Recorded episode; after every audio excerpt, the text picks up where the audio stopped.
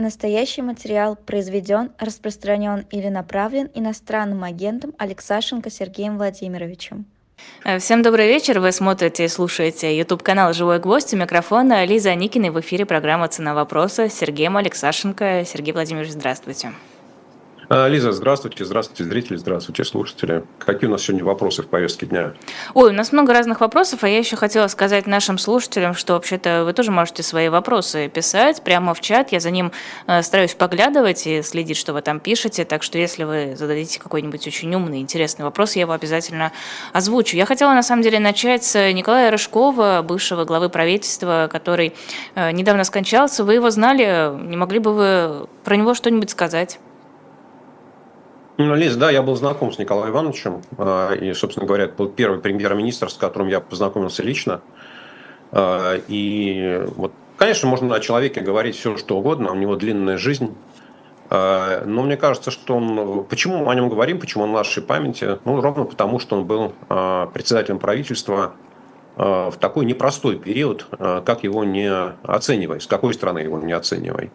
Можно говорить, что это был неудачный премьер – потому что при нем советская экономика начала реально разваливаться, а, и он не сделал ничего, чтобы этот развал остановить. А с другой стороны, можно говорить о том, что это был премьер, на которого, премьер-министр, на которого а, свалились Чернобыль, спитакское землетрясение, антиалкогольная кампания, демилитаризация экономики, такое резкое сокращение расходов на войну, когда у тебя возникают там, десятки, сотни заводов а, с десятками тысяч работников, которым нужно каким-то образом платить зарплату, а они работать, им нечего делать, а никому не нужна их продукция. Вот. И э, Николай Иванович был человек, который прошел, вот, как говорится, всю цепочку, а, такую эм, промышленную цепочку такой индустриальной экономики. Я бы сказал, что это был, наверное, а, последний эм, премьер-министр, у которого был опыт, что называется, от начальника. Он даже, знаете, такая смешная история. А, он сам мне рассказывал, что у него в трудовой книжке первая э, запись была после окончания вуза начальник пролета на Уралмаше. Да. То есть даже не цеха, а внутри цеха есть вот, что называется, ну, Уралмаш это огромное гигантское предприятие. Вот был такой начальник пролета. Да, и вот, собственно говоря, начальника пролета такого колоссального промышленного предприятия, оплота советской социалистической индустрии, что называется, образцово-показательного, и до премьер-министра. И, конечно, э, Николай Иванович знал вот эту вот всю цепочку как работает советская экономика на всех уровнях совершенно прекрасно. Он глубоко вникал в детали, он хорошо их понимал, он все это хорошо чувствовал. Но, знаете, как наши достоинства являются продолжением наших недостатков. И, конечно, вот такой вот однобокий взгляд на экономику, э, его ну, уже ближе к концу его премьерства стал подводить. Он не понимал, не верил в законы, в силу рыночной экономики. Ему трудно было с этим согласиться. Вот, но он готов был признать, что его время, возможно, уже ушло, и когда э, в сентябре 90 года в Кремле э, у Горбачева проходили у Михаила Сергеевича заседания э, вот, по сталкиванию лбами ежа и ужа, программы 500 дней, программы правительства Рыжкова.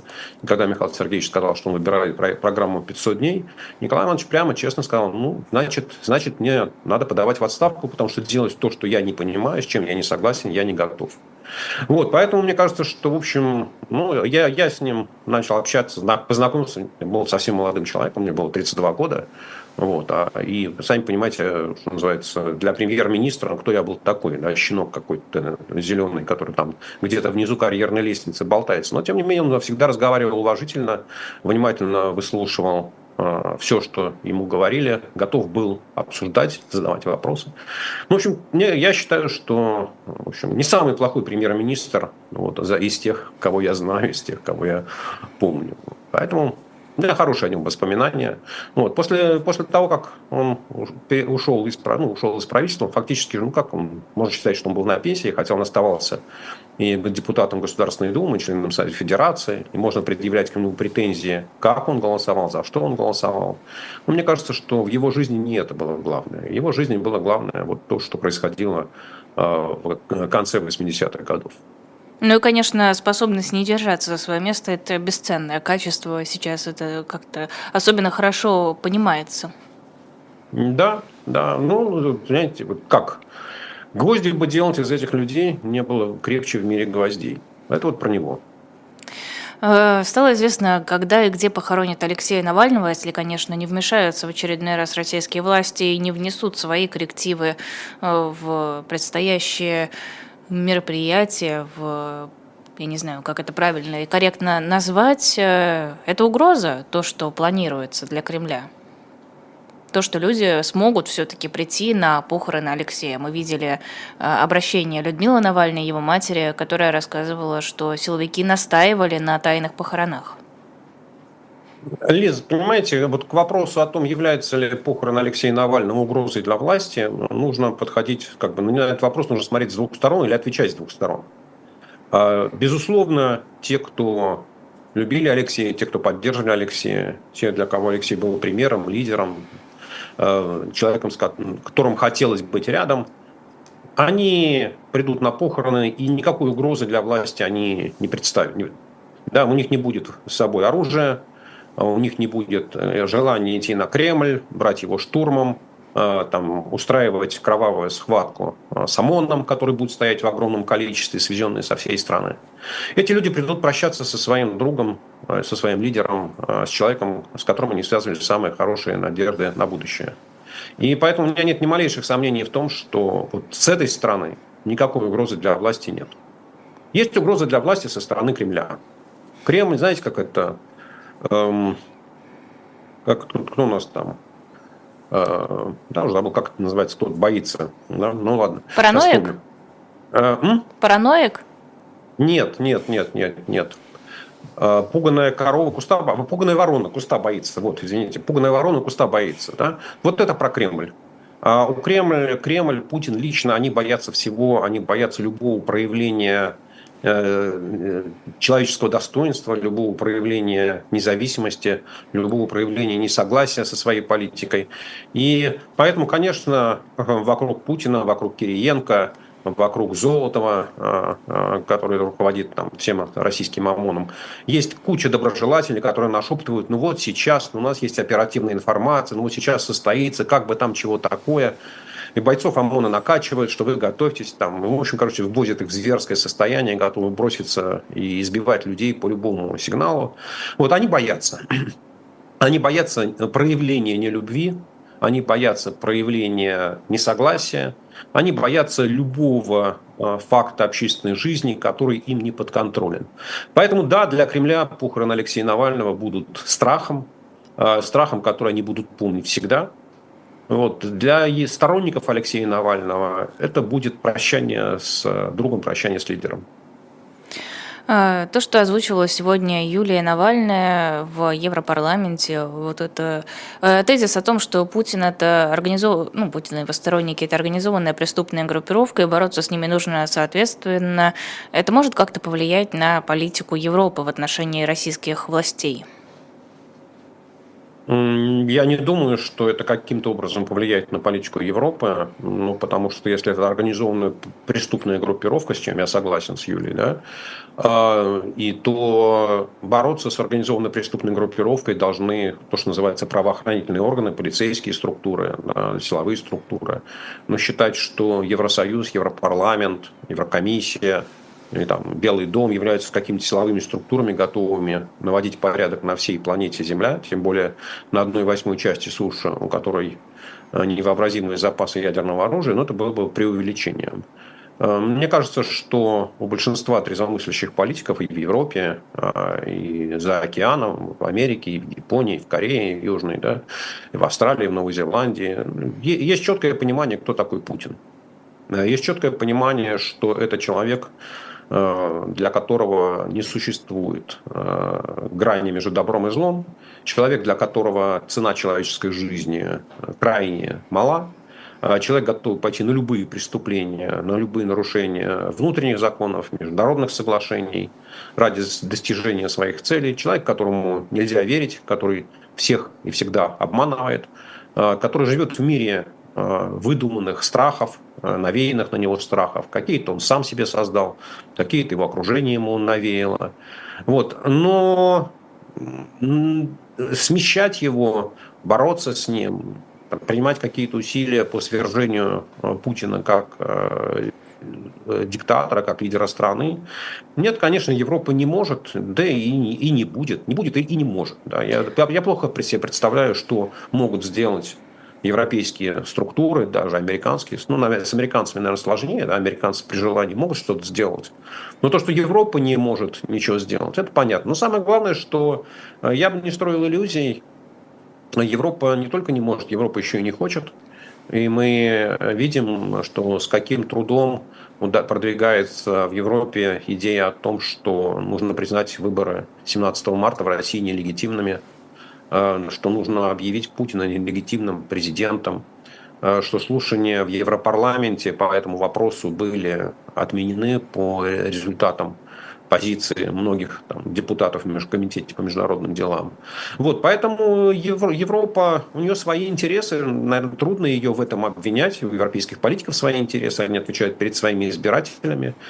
И я много раз говорил о том, что при всем том, что в России происходит, это очень важно для нас, это болезненно для нас, это печально для нас.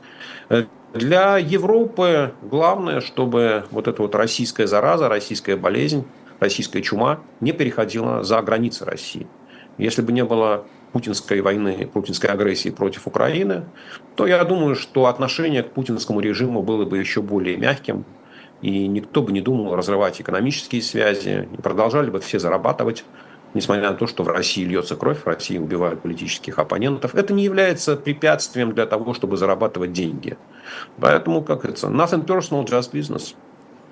А, насколько я понимаю, Юлия говорит о том, что необходимо находить любых сторонников, сообщников Владимира Путина на территории Европы и препятствовать их деятельности. Ну, хотя бы это ведь могут западные страны делать? Ну, они могут, они делают. Нельзя сказать, что они совсем ничего не делают. Вот смотрите, на прошлой неделе в Соединенных Штатах предъявили уголовное обвинение Андрею Костину, руководителю банка ВТБ, одному из ближайших таких вот бизнес Э, советников, бизнес-опор, банков, да, машина, как машина по обслуживанию денежных интересов Кремля, механизм по обслуживанию денежных интересов Кремля. Вот, собственно говоря, эта работа шла долго, а, если вы почитаете текст а, обвинения, который предъявлен, то вы выясните, что увидите, что там на самом деле американские а, ну, как следователи, да, не знаю, кто этим занимался, там ФБР, ЦРУ, кто из них, как, да, они получили показания, получили свидетельства от трех помощников, ближайших помощников Костина, которые обслуживали его яхты, обслуживали его виллу, да, с указанием проводок, счетов, получили всю структуру компаний. Ну, и они делают, но просто нужно хорошо понимать, да, что их возможности тоже ограничены. И э, ведь вот, скажем так, уголовное обвинение Костину предъявили, яхты будут арестованы, вилла будет арестована, да, но сам Костин, до тех пор, пока он находится на территории Российской Федерации, он может не опасаться за свою свободу. Но угроза его свободы начинается ровно в тот момент, когда он пересекает границу Российской Федерации. Да, поэтому так же, как и вот, ну, можно хватать подельников Путина, приспешников Путина ровно в тот момент, когда они находятся в Европе. Вот. Ну, посмотрим, да. Нельзя сказать, что Европа вообще ничего не делает, но ведь э, и э, окружение Путина не стремится уезжать за границу, правда? Они как-то вот предпочитают со страха сидеть в России. Ну, зачем рисковать лишний раз? Не, ну есть же различные олигархи, которые уехали из России, теперь жалуются, что они под санкциями и делают все, чтобы эти санкции с них сняли. Я что-то таких олигархов, которые уехали из России, жалуются, уже не знаю. По-моему, последним был Фридман, и вот он как-то вернулся в Россию. А кто еще там остался? Разве не осталось никого? Просто сейчас не вспомню. У меня как бы вот оно на периферии, что постоянно какие-то процессы, апелляции по этим жалобам. Ну, и насколько я понимаю, есть несколько процессов, по которым, процессы поданы в европейские суды о снятии европейских санкций, но люди, которые подали эти иски, они находятся в России. Угу. Собственно, то, что, что не ограничивает их право на подачу иска. Да? Им, им не запрещено обращаться. Ну, им там нужно получить разрешение на то, чтобы нанять европейских юристов, да? А, вот, специальную лицензию. Но вот как Европа на это смотрит, а, как правовое, а, правовое создание, как правовая структура, она смотрит на это абсолютно ну, нормально. Понятно, что там есть, нужно потратить какое-то время, какое-то количество денег, э, да, подать заявление. Но в конечном итоге, если речь идет о том, что э, иск подается против Европейской комиссии на предмет необоснованности введения санкций, то все, кто хотели, наняли европейских юристов. Но, собственно говоря, количество таких случаев не очень большой, насколько я понимаю, сейчас не больше десятка а, процессов таких идет в Европе. Вот. Но люди, которые подали эти иски, я не слышал, чтобы они громко кричали. И опять я повторю, они все сидят сейчас в Москве. Э, Тут Приднестровье обратилось к России за помощью в связи с экономической блокадой со стороны Молдавии. Во всяком случае, так говорится в резолюции съезда приднестровских депутатов. Э, напоминаю, это сценарий с Донбассом. Можно как-то разобраться, что же за экономическая блокада и что может Россия в этом контексте предпринять? Ну, я думаю, что все слова про экономическую блокаду, про ущемление прав Приднестровья и прочее, про обращение в Организацию Объединенных Наций можно забыть. Э, вот. И э, мне кажется, что речь идет, конечно, о том, чтобы э, Украина отвлекла часть своих вооруженных сил, часть своего политического и военного внимания на юго-западную границу.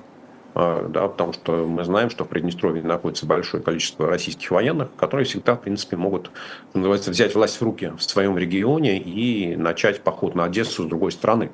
Или, как минимум, перекрыть каналы, перекрыть дороги, которые ведут из э, Украины в Европу, в Румынию, в первую очередь, в Болгарию.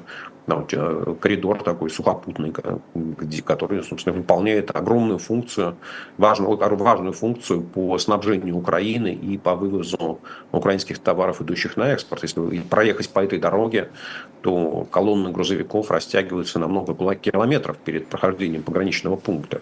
Да, и, в общем, это, мне кажется, такой, знаете, пробный шар Давайте попробуем. А вдруг, вдруг Владимир Владимирович там вот благоволит на нас посмотреть, и вдруг он решит, что это нужно сделать. Да, опять нельзя, я не, не думаю, что вот уже сейчас можно делать какие-то серьезные выводы, да, что это обязательно приведет к повторению ситуации в Донбассе.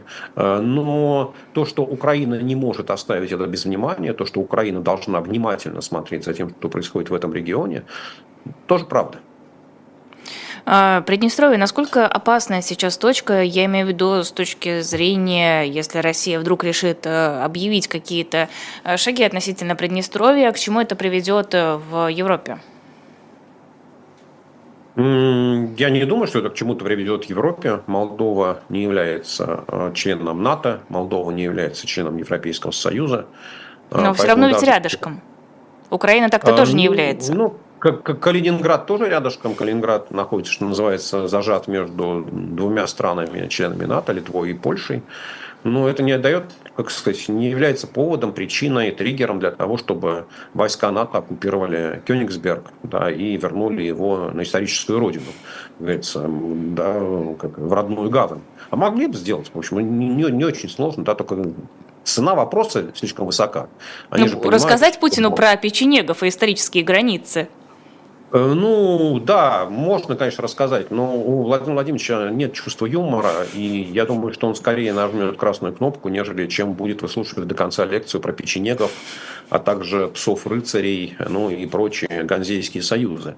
Э, вот. Поэтому, э, конечно, конечно, ничего, ничего Европа делать не будет. Более того, давайте прямо говорить, да, ведь на самом деле мы должны говорить не про Европу. Европа при всей важности этого образования, Евросоюз, Еврокомиссия, это же является экономическим союзом, и, ну, в меньшей степени политическим союзом и в нулевой степени военным союзом. А, со времен а, Холодной войны, со времен фактически ну, там, 47-48 года, да, когда стало понятно, что вот разделение Германии на четыре зоны, оно уже состоялось, и никто не собирается ее объединять. Ну, изначально конструкция была создана, что есть, должен быть в Европе экономический союз и должен быть военно-политический союз, защищающий а, Европу, но при этом американцы боялись, э, там, привлекая Германию в Э, экономический союз, они явно не хотели привлекать Германию, что называется, давать Германии, давать Европе возможность создания своих вооруженных сил. Поэтому, собственно, одна из... Ну, Европа и не могла в то время ничего создать, поэтому возникла НАТО, да, где главную роль и главное решения принимаются в Вашингтоне, несмотря на то, что штаб-квартира НАТО находится в Брюсселе. Да, поэтому у Европы нет армии, у Европейской комиссии, у Европейского Союза нет своей армии.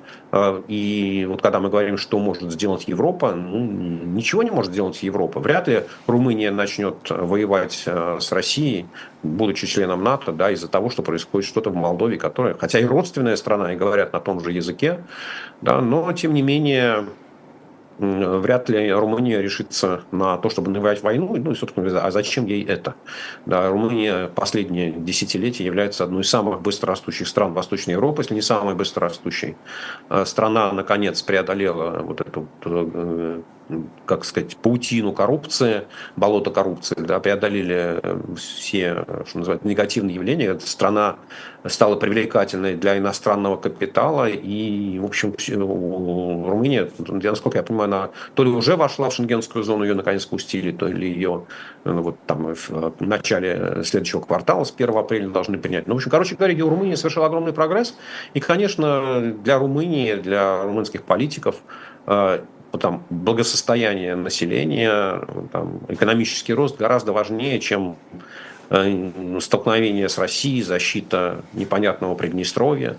Нет, Европа ничего не будет делать, то же самое, как ну, мы хорошо понимаем, что и Вашингтон вряд ли примет какие-то решительные шаги, э, тем более, что там, ну, если там про Украину, то не очень многие американские политики знают это точно, где она находится, а уж про Приднестровье вообще там говорить сложно.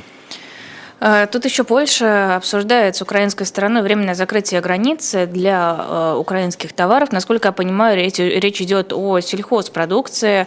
Э, в общем-то, можно посмотреть на это со стороны Польши и со стороны Украины. Какие есть стороны этого решения?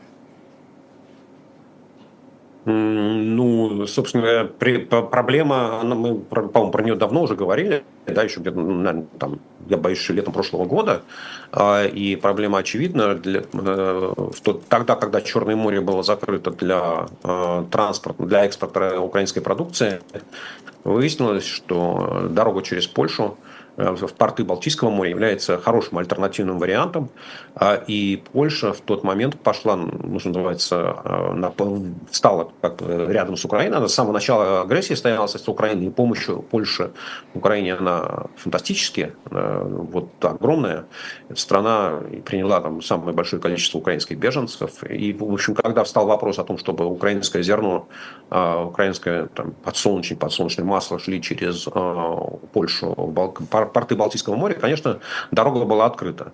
Но очень быстро стало понятно, что есть национальные интересы, Украины организовать экспорт зерна, экспорт сельхозпродукции, а есть а, корыстные интересы людей, которым эта сельхозпродукция принадлежит. Ведь в конце концов это же не государственное предприятие, не государство этим занимается, а, собственно, вот эти дельцы, если их так назвать можно, наверное, правильно будет, они решили, что поняли, что, в общем, можно продать зерно в Польше. Зачем его везти в порты, фрахтовать сюда, а, перегрузка. Просто в Польше можно продать и по достаточно ну, приемлемым ценам, которые снимают с себя огромную головную боль. И в результате э, там Польша получила то, чего она не хотела. Она получила огромный приток украинской сельхозпродукции на свой рынок, что создало угрозу для польского сельского хозяйства. А в Польше Э, крестьяне, сельское хозяйство, такая мощная сила, она, в общем, мощная сила еще даже со времен такой социалистической экономики, и, собственно, такое она и остается. Э, и польское правительство много недель, месяцев упрашивало украинские власти, ну, давайте каким-то образом наведем порядок, давайте каким-то образом договоримся. На что, к сожалению, для меня украинские власти, администрация, офис президента Украины занимали не констру, абсолютно неконструктивную позицию, говоря, ну вы же нам должны помогать, Поэтому какие к нам могут быть претензии? Вот. И, собственно, я вот в таком вяло текущем состоянии, ну, относительно вяло текущем, да, потому что эта граница то закрывалась, то открывалась, то Европейская комиссия вмешивалась, то она не вмешивалась. Вот. И мне трудно обвинять в чем-либо польские власти. Да, я считаю, что они действуют, э, опять вот мы начинали этот разговор, да, интересы Европы, интересы своих правительств, и, конечно, польское правительство в первую очередь должно заниматься, защищать интересы своего населения, своей экономики. Вот. А Украина не может, не хочет э, решать эту проблему, и Насколько я понимаю, последнее обращение Еврокомиссии было к Украине попытаться найти другие пути экспорта, чтобы не э, разжигать конфликт между Польшей и Украиной еще дальше. Вот. Ну, опять, я, у меня нет, у меня нет понимания, я не могу, я не могу понять, чем вызвана такая позиция украинских властей – Ну и тем более я не могу ее оправдать. Я считаю, что это неадекватное поведение. И, в принципе, Киев должен думать о том, как искать решения, как дружить с друзьями, а не создавать из друзей врагов. Дружить, в принципе, было бы неплохо Кремлю хотя бы с кем-нибудь. А, офис президента Украины подготовил обращение в, Конститу... в Конституционный суд с вопросом о легитимности дальнейшего пребывания Зеленского на посту президента, потому что его президентский срок истекает 20 а, мая, но выборы были отменены из-за военного положения. А, у вас есть какое-то понимание, какая сейчас складывается картинка в Украине, как относится к Зеленскому, потому что если в начале войны он был народным героем, народным президентом, который стал стал символом сопротивления Украины российской агрессии, сейчас ощущение, что его рейтинги падают, падают и падают. Э, Лиза, я бы разделил снова вопрос на две части. Э, да, первое, как относятся в Украине к президенту, а второе, что происходит с рейтингом Владимира Зеленского. Да, как говорится, Карл Маркс и Фридрих Энгельс – это не муж и жена, а четыре разных человека. Да, поэтому здесь вот нужно точно совершенно разделять а, президента Зеленского и Владимира Зеленского. А в Украине с самого начала российской агрессии а, существует абсолютно жесткий политический консенсус всех политических сил, что мы едины. Пока мы едины, мы непобедимы. Э, и никакая политическая борьба в Украине недопустима. Украина стоит, участвует, ведет борьбу за сохранение своей независимости, за сохранение своей целостности, за сохранение суверенитета. И любые внутренние политические дрязги, они только ослабляют страну. Поэтому никаких публичных выступлений даже политиков, которые, которых формально можно называть оппозиционными, которые не входят во властные структуры, э, которые там, много лет назад, несколько лет назад были президентами, премьер-министрами, никаких выступлений против президента не допускают. Они не допускают. Не то, что им запрещается, да, просто никто себе не может этого позволить. Страна находится в состоянии войны, и подвергать э, критике вот, э, стабильность, устойчивость политической системы, ну, в общем, никто себе позволить не может. И это такая высокая политическая ответственность э, украинского политического класса и украинского общества. А вторая часть вопроса состоит э, в позициях Владимира Зеленского и позициях его команды, что они делают, как они делают. К сожалению, к сожалению, приходится говорить о том, что вот это вот политическое перемирие и отсутствие критики, отсутствие полноценной свободы слова э, в Украине, э, наличие ну, э, реально военной цензуры на телевидении, которая ограничивает темы, которые можно там обсуждать и что там, о чем там можно говорить, привело к тому, что в команде Владимира Зеленского есть люди, которые готовы использовать вот сложившуюся ситуацию в корыстных интересах да, в э, интересах личного заработка, в интересах личного обогащения, в перераспределении потоков денежных, в создании денежных потоков в свою пользу. А, и в ущемлении интересов других, э, там, в ущемлении интересов и бизнесменов, и политиков, которые занимают другую позицию. А, общество все это видит ну, та, та часть общества, которая э, следит за политической жизнью, кому это интересно. Общество это хорошо понимает, что происходит. Но опять мы возвращаемся к первой части вопроса. Никто не, никто не может себе позволить сегодня устраивать в Украине политические разборки. Поэтому да, а, поддержка Владимира Зеленского как а, политика, она снижается. А, и э, там не факт, да, что если бы вот война закончилась и там, в Украине прошли президентские выборы, не факт, что он смог бы удержать свои позиции. Но никто не собирается э, поднимать восстание, собирать новый Майдан, свергать власть, требовать досрочных выборов президента, да, потому что это противоречит самой главной задаче. Задаче сохранения целостности Украины, сохранения ее суверенитета. Поэтому это два разных вопроса да, два, и два разных человека. Президент Зеленский и Владимир Зеленский.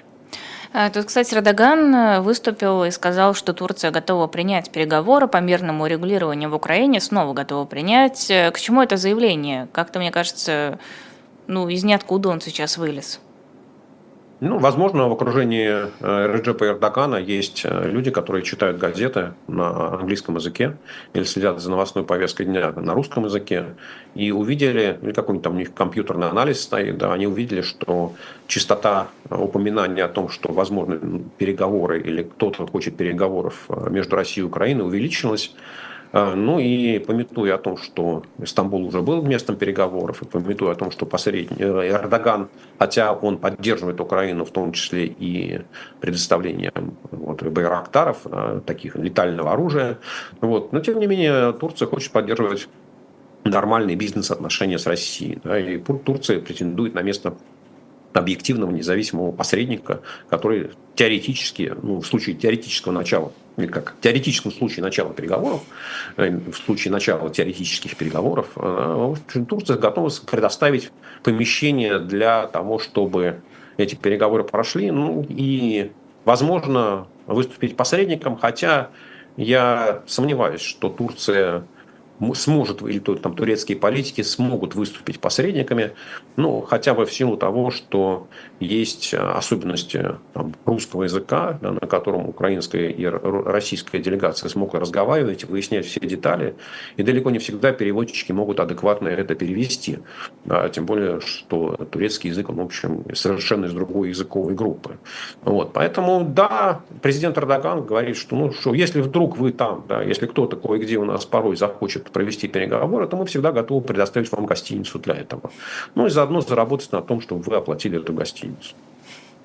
Удобная схема. Давайте на рекламу сделаем прерыв. Это Сергей Алексашенко в программе «Цена вопроса». А на shop.diletant.media есть уникальный лот. Это второй том коллекционного мультимедийного издания «Один Высоцкий». Это сборник э, того, о чем говорил Антон Орех в своих программах. Э, это работа не только Антона Ореха, но и многих его э, коллег, которые помогали собирать разные данные. Это книга с текстами глав этого цикла и с расшифровками выступлений Владимира Высоцкого Высоцкого, э, так что там есть диск э, и, кажется, флешка, я точно не помню. Это здоровее... флешка.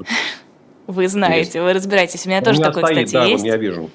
У меня вот первого тома нет, к сожалению, но я даже не знаю, где его взять. Он периодически возникает откуда-то, но потом также быстро исчезает, потому что его моментально покупают. Их осталось совсем мало.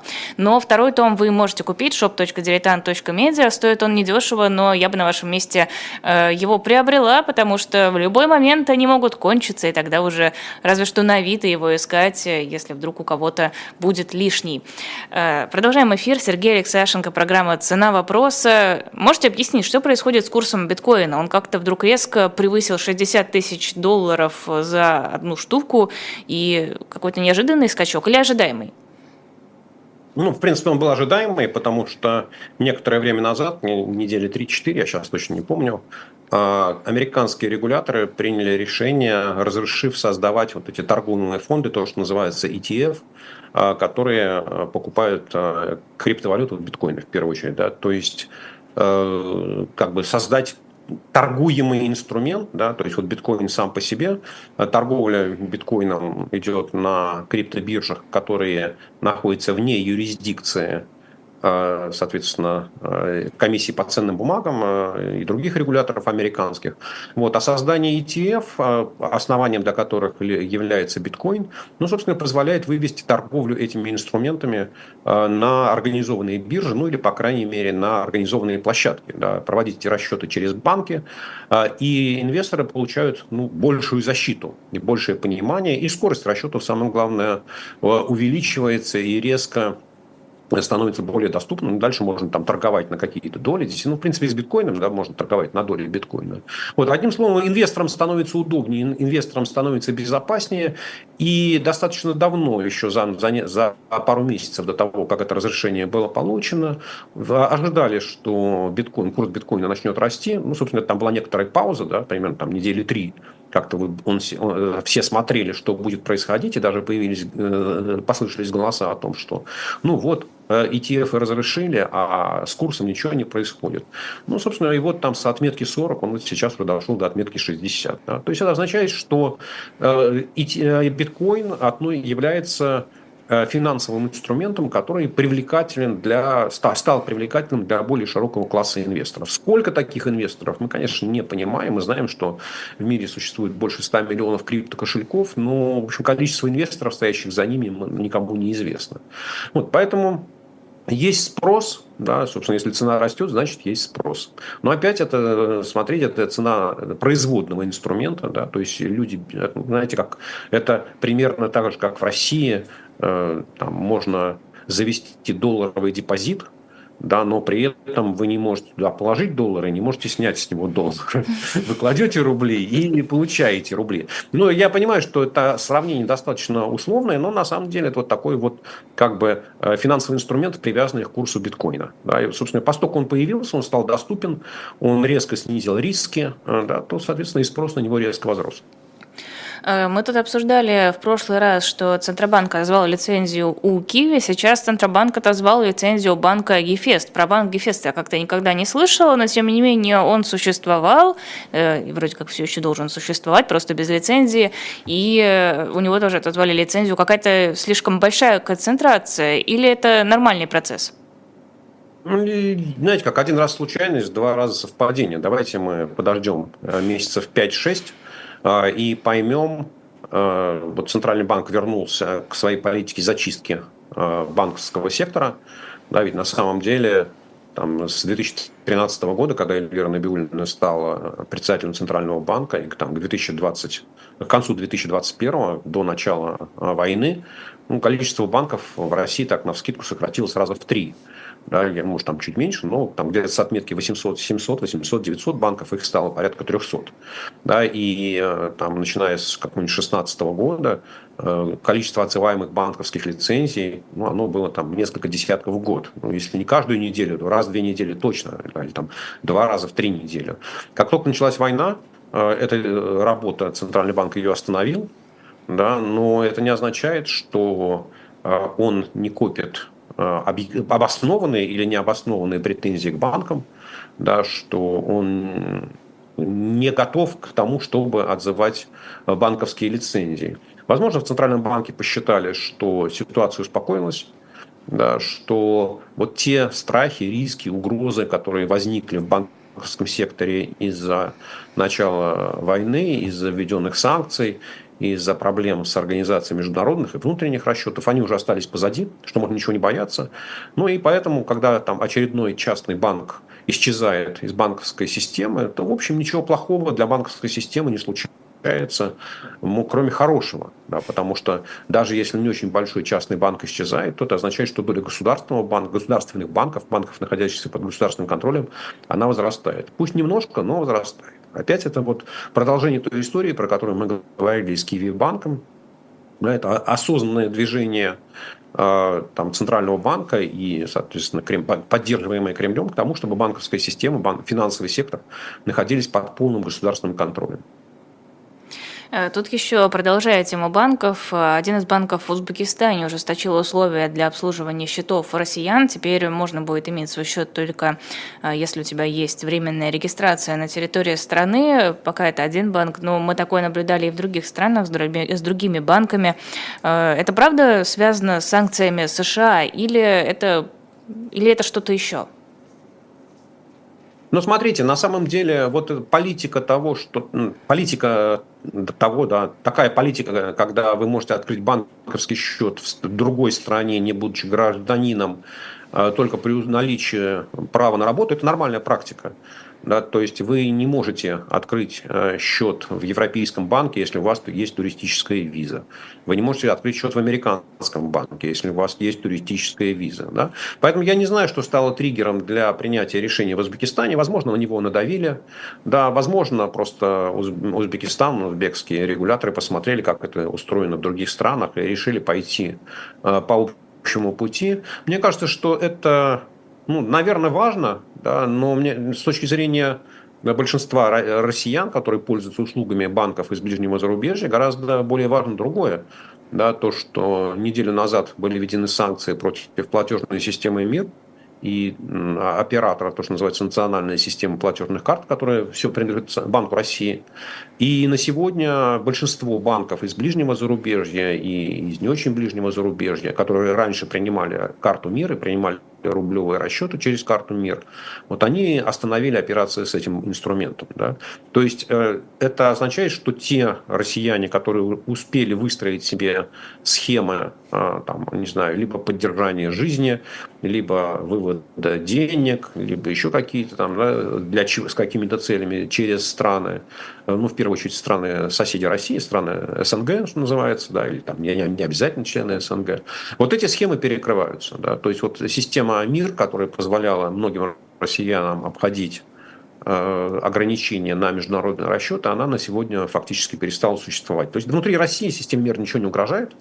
Она будет продолжать работать так, как работала, потому что, ну, собственно говоря, юрисдикция американских регуляторов на территории России не распространяется. Но э, все, все соседние страны, собственно говоря, так же, как там и китайские банки, которые э, ограничили, усложнили работу с российскими компаниями, Перед ним поставили простой выбор. Или вы работаете с долларами, и работаете с американскими банками, с американскими компаниями, ну, имеете возможность это работать, либо вы работаете с рублем и с Россией. Вот выбирайте, либо то, либо другое.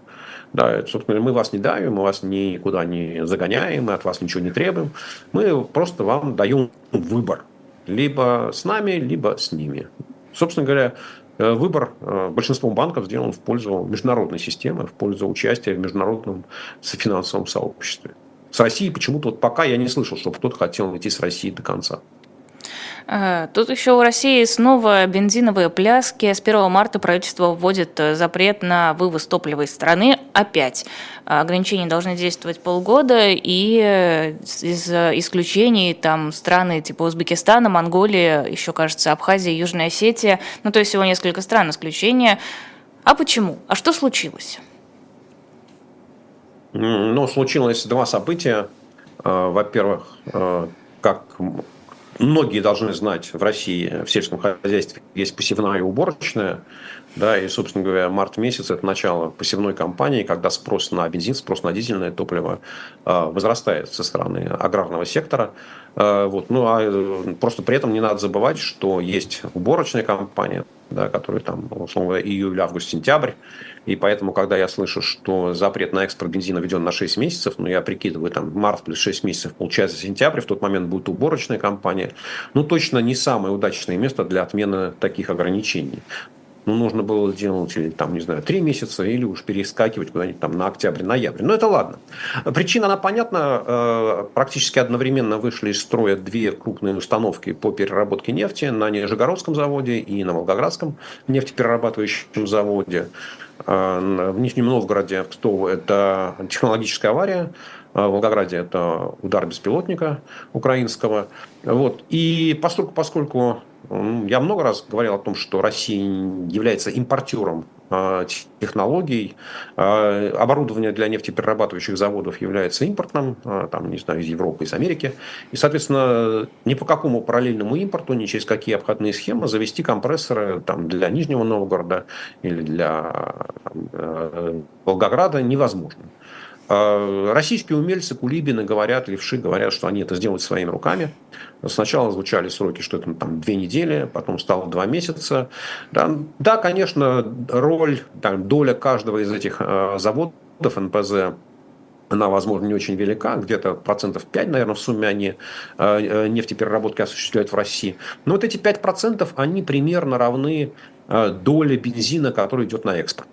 В России как в основном потребляет весь бензин у себя внутри страны, там исторически, да, экспортирует дизельное топливо, мазут, там, другие нефтепродукты. А вот количество производимого бензина, оно примерно равно внутреннему потреблению. И понятно, что если э, производство бензина в России упало, объектив, по, ну, как по объективным причинам, да, потому что э, нефтеперерабатывающие установки перестали работать, э, вот, нефтекрекинговые установки, вот, то Соответственно, если экспорт сохранится хотя бы в этом вот минимальном объеме, всего лишь 4% от производства, то в России возникнет дефицит. Ну, не то, что дефицит, в России снизится предложение, да, а даже Владимир Путин выяснил, уже знает теперь, да, что если предложение снижается, а спрос растет, то и цена растет.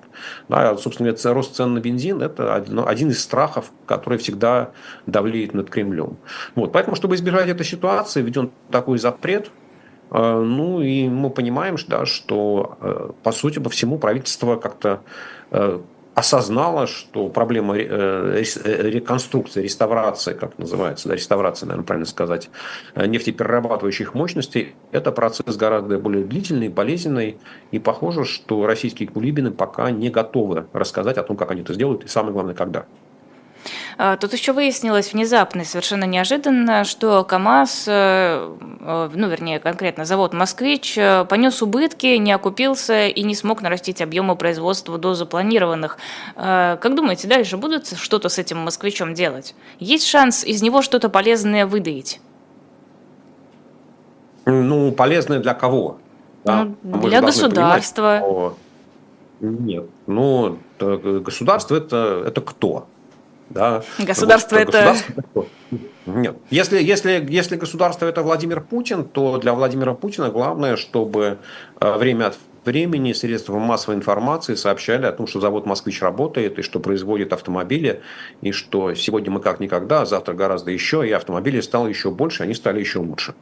Вот если Путину на стол раз в три месяца мэр Москвы Сергей Собянин будет класть такую сводку, или директор КАМАЗа, который является управляющим партнером на КАМАЗ, управляет профильным бизнесом для себя, вот, то Путин будет доволен, и, в принципе, ему все равно, сколько там убытков, э, сколько там вкладывается в, это, э, в это предприятие, да, и вообще для чего эти машины производятся. А, несомненно, несомненно, выигрыши, независимо от того, там, что ну, хорош, хорошего, как сказать, хорошее продолжение этой истории для китайского партнера, да, то есть для компании Jack, э, которая поставляет ну, фактически собранные, ну как сначала автомобили собираются в Китае, потом они разбираются, в разобранном состоянии привозятся в Москву, собираются, наклеивается новый шильдик. И, конечно, компания Jack, которая является производителем да, этих автомобилей, конечно, ей хорошо. Ну, то есть, вот ваши автомобили, которые раньше в Китае никто не покупал, неожиданно появился большой друг, сосед, да, который готов купить там 3 тысячи, 5 тысяч. А, директор КАМАЗа заявил, что в этом году там 30-35 тысяч машин закупит у компании. Ну, слушайте, если у вас появляется потребительно большое количество вашей продукции, то от этого никогда плохо не бывает. Да? Тем более, что этому потребителю особо деться некуда.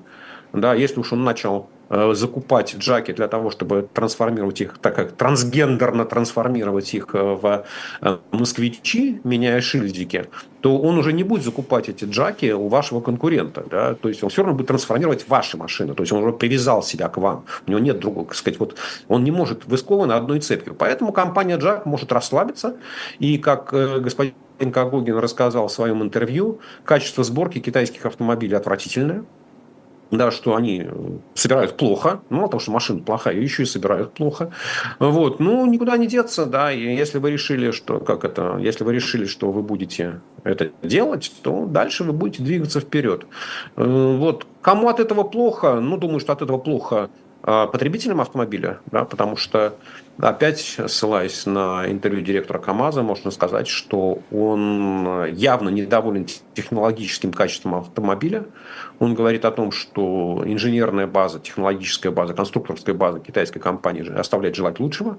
Понятно, что низкое качество сборки означает низкое, временами низкое качество комплектующих, и рано или поздно вот этому заводу «Москвич» придется налаживать сервисное обслуживание э, автомобилей. Ну, а потребители, которые покупают эти автомобили, они будут сталкиваться с тем, что автомобили не так долговечны и не так хороши, как они э, демонстрируются в рекламных проспектах. Вот. Ну, можно, конечно, дальше говорить уже, что да, мы с вами, как там налогоплательщики России, пострадаем, потому что КАМАЗ должен будет из своей прибыли что-то отдавать на поддержание штанов на москвиче, а цена КАМАЗа – это там те, та цена, которая будет Министерство обороны платить за грузовики, которые там, КАМАЗ будет поставлять для его целей, а Министерство обороны финансируется из федерального бюджета. Ну, это уже такая сложная конструкция, да, и понятно, что до таких мух, ну, уже вряд ли кто будет добираться. Поэтому э, вот такой, чтобы совсем, ну, убыток и убыток, да. Но Владимир Путин, я повторю, важно, чтобы этот завод работал, как это, э, perception is reality, это как Потемки, очередная потемкинская деревня. Никого не волнует, каким образом крестьяне с валами, с домами передвигаются из одной, там, не знаю, на, на 10, 20, 30 километров ночью. Да. Самое главное, что на следующее утро они уже, что называется, э, стоят и ждут э, проходящих мимо кораблей. Вот Путин с удовольствием наблюдает за этой потемкинской деревней. А китайцы, ну что, китайцы довольны, им все хорошо.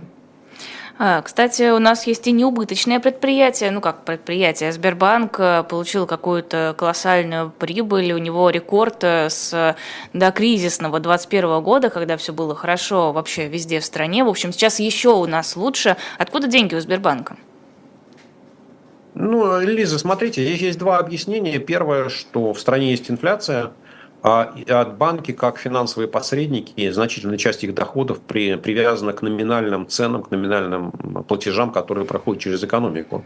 Да, и если э, там, в 2022 году Э, размер российского ВВП номинально в рублях составлял там, 150 триллионов рублей, а в 2023 году он там 175 триллионов рублей, то мы понимаем, что даже если там ничего не происходило другого, то доходы Сбербанка он должны примерно вот, там, на те же самые 15% вырасти, просто за счет того, что инфляция, ну, э, инфляция и немножечко там рост экономики.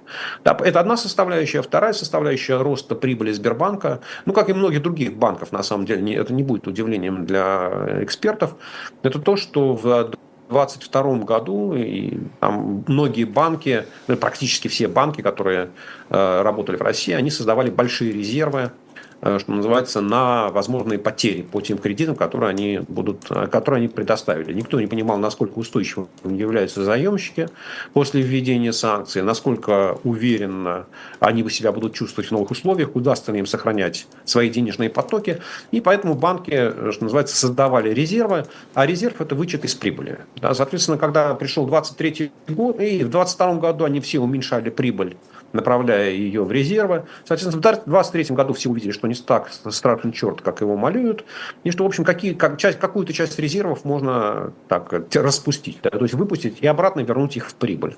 Да, и поэтому вот эти вот два фактора, они привели к тому, что прибыль Сбербанка, ну, опять повторю, наверное, у многих банков это будет наблюдаться по итогам 2023 года. То есть ничего удивительного здесь нет, как, просто бизнес. Э, Еврокомиссия работает над полным отказом от э, поставок российского газа через Украину. Э, во-первых, кто сейчас потребляет газ, который идет через Украину? Ну, то есть по кому ударит такой отказ? И чем будут заменять этот газ? Если будет принято такое решение, конечно. Ну, на сегодня газ, европейский, российский газ в Европу идет по двум ниткам газопровода. Это через Украину на, что у нас там, Словакия, Венгрия, и немножечко идет на Австрию, доходит, а второе через Турцию, это Болгария, Румыния и дальше там частично Венгрия, частично Сербия. Да, вот э, удастся ли...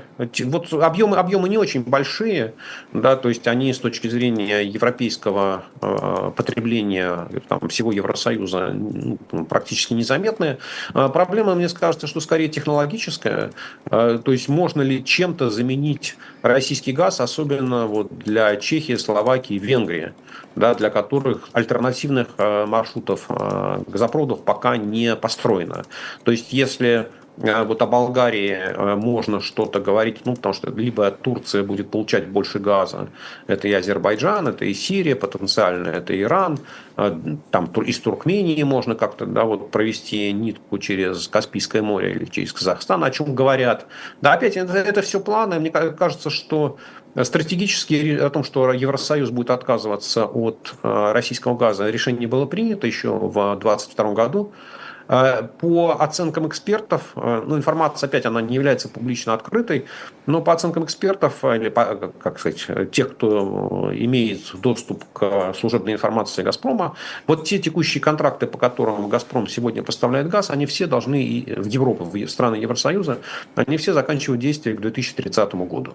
Да, то есть, вот если там Евросоюз работает, заявляет о том, что он работает над этой проблемой, то проблема, собственно говоря, одна. Да, протянуть Э, газопроводы коннекторы, которые доходят там, до Венгрии, до, до Словакии и там, до Болгарии. Для найти, да, скажем так, альтернативные объемы газа, которые можно поставлять в Болгарию. Проблема технически решаемая. Я не думаю, что здесь будут какие-то сложности. В связи с чем появилось это заявление, я тоже не, не очень понятно, потому что ситуация, в общем, она по большому счету никак не изменилась.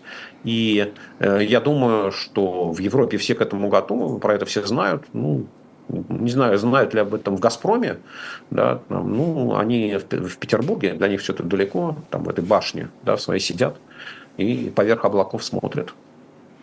Спасибо огромное. Сергей Алексашенко был в нашем эфире. Подписывайтесь на наш YouTube-канал, ставьте лайк, э, лайки этому эфиру, кидайте друзьям ссылки на эту видеозапись. И, конечно, подписывайтесь на Сергея Алексашенко. Ссылка на YouTube Сергея Алексашенко есть прямо в названии этого видеоролика. А ссылку на его телеграм-канал вы можете найти сами. Заходите в телеграм-канал, в телеграм, вбиваете Сергей Алексашенко и получаете канал Сергея Алексашенко, где можно Сергея Алексашенко читать, лайкать и э, получать Задать удовольствие. вопрос Сергея Алексашенко и получить ответ от Сергея Алексашенко. Э, Да, глав- главное не забудьте уточнить, что вы задаете вопрос именно Сергею Алексашенко. и Ответ хотите получить именно от Сергея Алексашенко. Спасибо, что были с нами. Сразу после нас программа «69 минут» с Олегом Кашиным и Лизой Лазарсон. Так что готовьтесь, можете как раз э, в предстоящие 5 минут сходить, налить себе чай и устроиться поудобнее. Мы с вами прощаемся и увидимся через неделю. Всего доброго. А, Всего хорошего, спасибо за прекрасный эфир. До свидания, до новых встреч.